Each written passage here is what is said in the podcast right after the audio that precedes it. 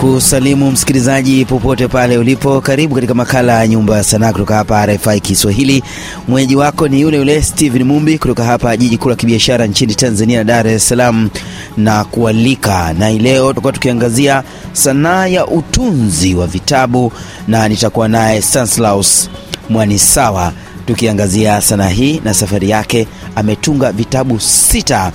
Vinahusu nini? Karibu sana msikilizaji.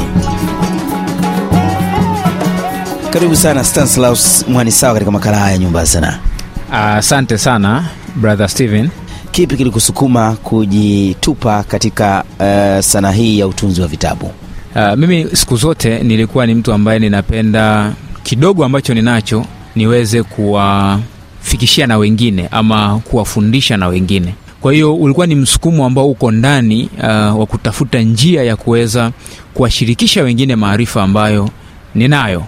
Kwa hiyo katika kutafuta njia ya kuweza uh, kuwashirikisha wengine maarifa ambayo ninayo, nikajikuta nimeanza kuandika. Nilianza kuandika makara ndogo ndogo, nikawa natuma kwenye mitandao ya kijamii, lakini baadaye kuna watu wakawa wananifuata inbox, wakasema wakawa, wana appreciate hizo uh, makala ambazo nilikuwa naandika, na baadaye wengine wakawa wananishauri, kwa usiandike kitabu? Kwa usiandike kitabu?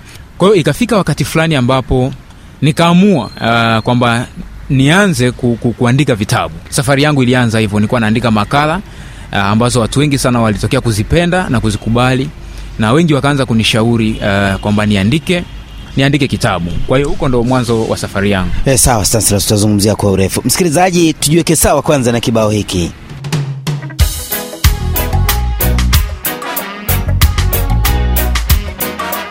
Kibao cha kwake Burning Spear, Identity. They want I to change my identity. Musically, musically, musically. So they want I to change my identity. Musically,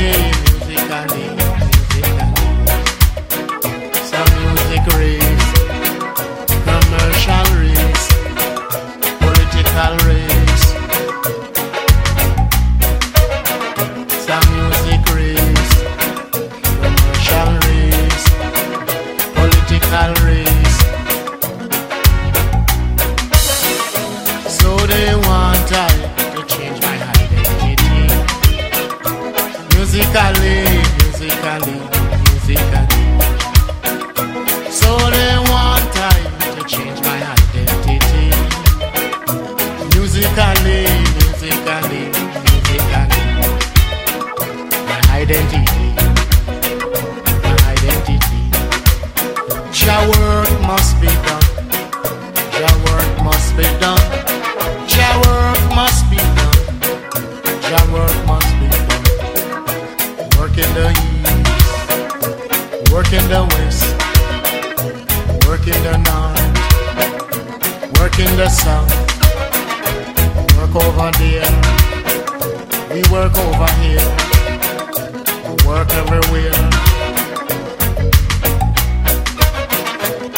Work over there. We work over here. We work everywhere. Ni kibao Identity cha kwake Burning Spear kinatusogeza hasa katika makala haya ya nyumba ya sanaa, tukizungumzia utunzi wa vitabu. Stanislaus Mwanisawa, makala hizo zilikuwa zikizungumzia nini? Uh, nilikuwa na, naandika makala nyingi nyingi kwa sababu uh, mimi pamoja na kwamba na, na vitu vingine ambavyo nafanya mimi ni mhubiri. Kwa hiyo makala nyingi ambazo nilikuwa naandika ni makala ambazo zilikuwa zinahusu neno la Mungu. Kwa hiyo nilikuwa naziandika hizo makala na watu wakazipenda, kwa nikaanza kuziandika na nikawa natuma kwenye mitandao ya kijamii ili kuweza kuwagusa kuwagusa watu. Watu walianza kukushawishi vipi sasa kwamba utunge kitabu? Kwa sababu shughuli ya kutunga kitabu sio shughuli ndogo. Nilivyoona watu wengi sana wame appreciate kitu ambacho ki, nilikuwa naandika, lakini pia nakumbuka nilivyokuwa naanza chuo mwaka wa kwanza ile mwaka elfu mbili na kumi na tano uh, kati ya malengo yangu ambayo niliandika kwenye dayari yangu mwenyewe uh, ilikuwa ni kuwa mwandishi wa vitabu. Kwa hiyo yale maneno ya watu ambao walikuwa wananiambia kuhusu kuanza kuandika vitabu, mimi kwangu nilikuwa naona kama vile ni, ni uthibitisho wa kitu ambacho tayari nilikuwa nime, kwenye mipango yangu ya maisha. Kwa hiyo nilichokifanya mimi uh, kitabu changu cha kwanza niseme hata sikuwa na kichwa cha, cha kitabu au title ya hicho kitabu, lakini nilianza kuandika hizi makala ndogo ndogo na nikawa ninazihifadhi kwenye uh, yangu na, na mwisho wa siku nikajikuta nimepata makala nyingi ambazo uh, niliona zina uhusiano na kulikuwa kuna msukumo ndani yangu ya kwamba hizi makala ninaweza nikaziweka pamoja zikatengeneza kitabu.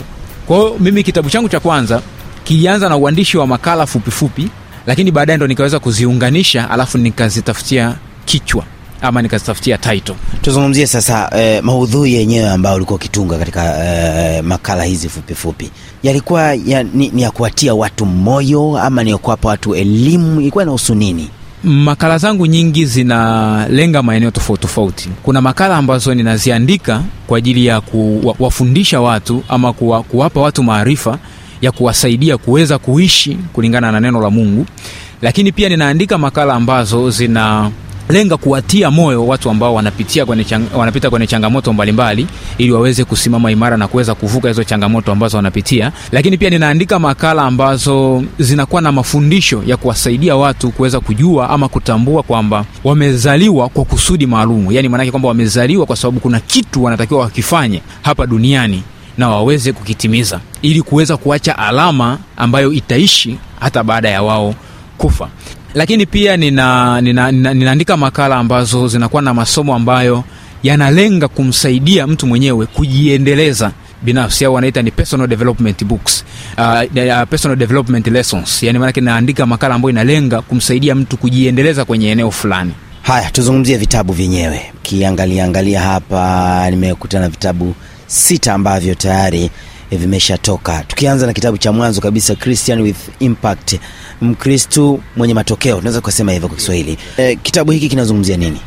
Okay um, kitabu hiki kimelenga zaidi kumsaidia mkristo aweze kupata maarifa ambayo yanaweza akamsaidia kuishi ma, uh, maisha ambayo yatakuwa na matokeo kwa watu ambao wanamzunguka. Unajua ni jambo moja kuwa mkristo lakini ni jambo jingine kuwa mkristo utakayeleta matokeo au utakayekuwa na matokeo kwenye jamii. Kwa hiyo kuna vitu ambavyo nimeviandika aa, sana sana ku, ku, ku, ambavyo vimetokana na neno la mungu lenyewe ili kumsaidia mkristo aa, mkristo yeyote lakini pia hasa wale ambao wanafanya huduma mbalimbali kwa mfano wachungaji wainjilisti sijui manabii ili kuwasaidia waweze uh, kuifanya kazi ya mungu hii na matokeo. Yaani kama mtu anahubiri ahubiri na lile neno liwe na matokeo yani lilete mabadiliko kwenye maisha ya watu kwa sababu hilo ndio lengo kubwa. Kingine vision with, with mentality. Ya kwenye kitabu changu utasemaje kwa kiswahili kwanza hii? Vision and mentality uh, ni kitabu ambacho kinazungumzia maono na watu wanavyofikiri juu ya maono walionayo. Kwa mfano um, brother stephen kuna watu ambao wana maono yani mtu ana, ana, ana, ana, anaona kwamba anatamani kuwa mtu fulani. Sasa ile ni vision ama ni maono ambayo yuko nayo. Lakini sasa anafikiri nini? Ili kuyafikia maono. Yes yes yes yes. Anafikiri nini ili kuyafikia maono? Kwa sababu kuna watu wana maono lakini kwenye fikra zao hawaamini ama hawana zile fikra ambazo zinajenga uh, zina, zina, zina imani ndani yao ya kwamba wanaweza kuwa vile ambavyo wanaona. Kwa hiyo kwenye mentality uh, nimezungumza zaidi juu ya namna mtu anavyofikiri uh, na namna ambavyo kufikiri kwake kunaweza kukaathiri maono aliyonayo wedha kwa upande chanya ama kwa upande hasi. Napozungumzia upande chanya maanaake kuwa na fikra ambazo zitamsaidia aweze kutimiza yale maono ambayo yuko nayo lakini upande hasi ni kuwa na fikra ambazo zitapelekea yeye kushindwa kuyafikia maono yake. Bila shaka ina, inalenga maisha ya kila siku ya, ya, ya kawaida. Wangapi waliguswa walivyotoa kitabu hiki? Uh, mwanzoni uh, haukuwa mzuri sana lakini kadiri siku zinavyozidi kwenda ninaona mwitikio wa watu ukiwa ni mzuri na hasa pale ambapo tayari watu wameshaanza kujua kwamba kitabu hichi kimebeba nini. Kwa sababu baada ya kutoa kile kitabu na kuona kwamba mwitikio haukuwa mzuri sana mwanzoni nilianza kuandika makala fupifupi fupi, ambazo zinabeba uh, baadhi ya masomo au mafunzo fulani ambayo imeandika kwenye kitabu kuhusiana na maono lakini pia kuhusiana na fikra ambavyo zinaweza zikaathiri maono yetu. Baada ya hapo nimeona mwitikio umeendelea kuwa mzuri msikilizaji kama ndiyo kwanza unafungulia redio yako unaitegea sikio rfi kiswahili na haya ni makala ya nyumba ya sanaa nikisikika kutoka jiji kuu la kibiashara nchini tanzania na dar es salaam mimi ni stephen mumbi na niko naye stanslaus mwanisawa mtunzi wa vitabu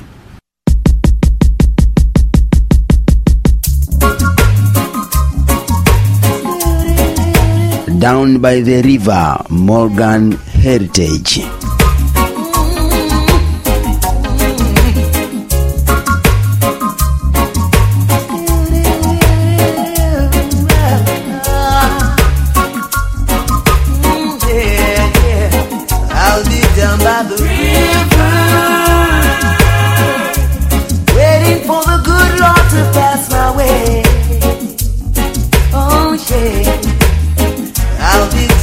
The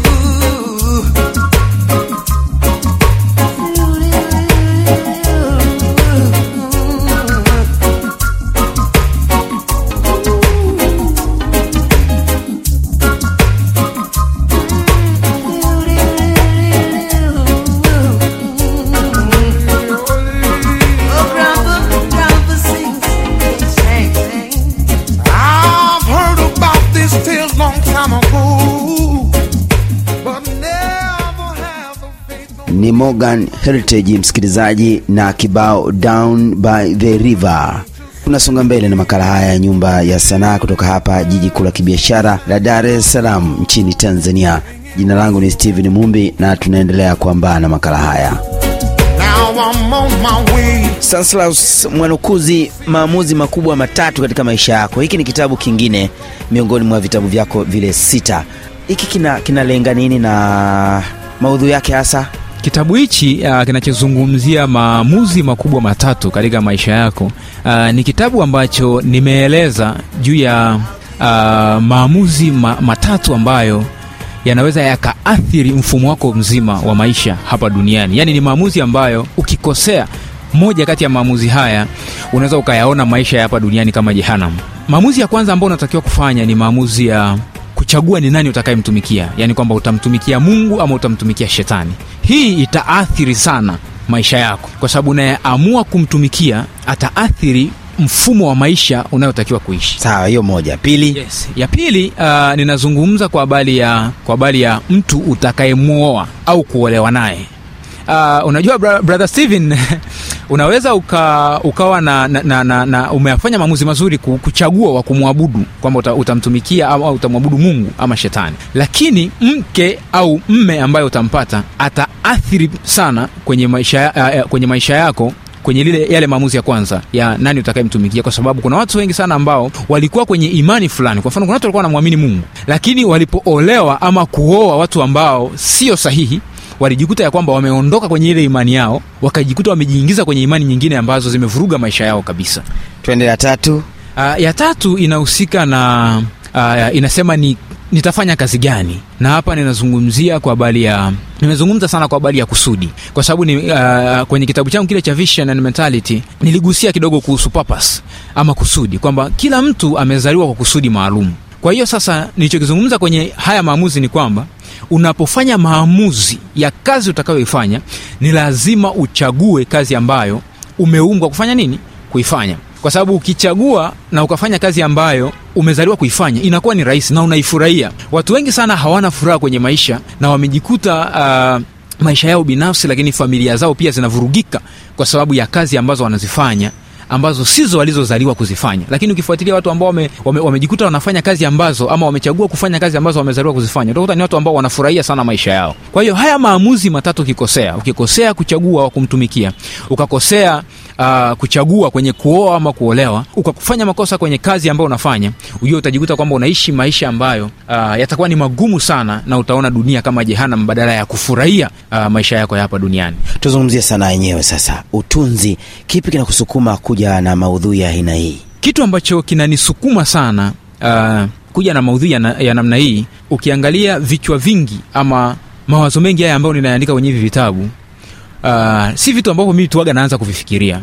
Uh, vitabu vingi ambavyo nimeandika ni, ni, ni mawazo ambayo mimi naamini ni kwamba mungu anayaachilia ndani yangu. Uh, ingawaje kuna mengine ambayo nakuta si kwamba tu linaachiliwa ndani yangu lakini nakuta ni, ni, ni, ni kitu fulani ambacho ninakiona kwenye jamii. Kwa mfano ninapozungumzia maamuzi matatu kwenye maisha yako ni vitu ambavyo vipo kwenye jamii ninaviona na ninaona ambavyo maamuzi haya yame athiri maisha ya maisha ya watu. Kwa hiyo ni pamoja na kwamba mungu anaviachilia hivi vitu ndani yangu lakini ni vitu ambavyo mimi mwenyewe ninaviona kwenye jamii na ninaona kwamba kuna uhitaji wa kuielimisha jamii juu ya hivyo vitu ili waweze kufanya maamuzi sahihi au waweze kufanya mambo sahihi na waweze kufurahia maisha yao ya hapa. Mtunzi mzuri wa kitabu anakuwa na sifa gani? Uh, mtunzi mzuri wa kitabu kwanza ni lazima aweze uh, awe ni mtu ambaye anaweza kufikisha ujumbe ambao anataka kufikisha uweze kuwafikia watu husika.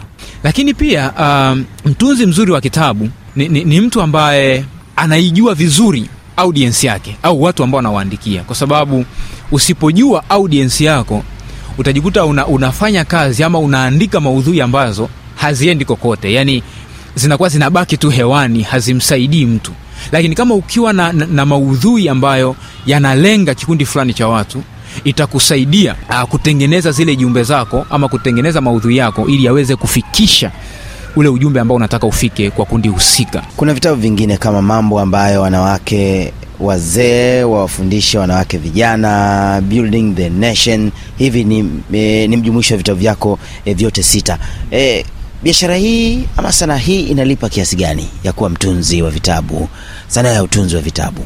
Uh, niseme tu pamoja na kwamba lengo kubwa la kufanya sanaa ya utunzi wa vitabu ni kufikisha uh, uh, ujumbe fulani ama ku- ku- kupeleka ma, ma, maarifa fulani katika jamii lakini pia tunatamani sana uh, kuona kwamba kazi hii tunayoifanya inaturipa. Maanake nini? Ni kwamba pamoja na kwamba ninapeleka uh, maarifa katika jamii lakini pia kupitia kazi hii niweze kupata kitu cha kunisaidia mimi kuishi. Uandishi wa vitabu brother stehen ni, ni, ni, ni, ni sanaa ambayo ukiwekeza vizuri inalipa. Na inalipa vizuri sana kulingana na kuwekeza ambako umewekeza uh, na mauzo ambayo unafanya kwenye hizi kazi. Kama vile ambavyo wasanii wanahitaji ku, ku, kuwekeza katika mauzo ya kazi zao ndivyo sisi kwenye sanaa yetu ya uandishi tunatakiwa kuwekeza kutengeneza uh, kutengeneza jina lakini pia kuhakikisha kwamba tunafikisha maarifa sahihi. Na watu wakipata maarifa sahihi wanakuwa wanashawishika ama wanakuwa motivated kununua ile kazi ambayo umeifanya. Na kupitia kununua kwao maanake wewe unapata kitu cha kukusaidia kuweza kukidhi mahitaji yako binafsi.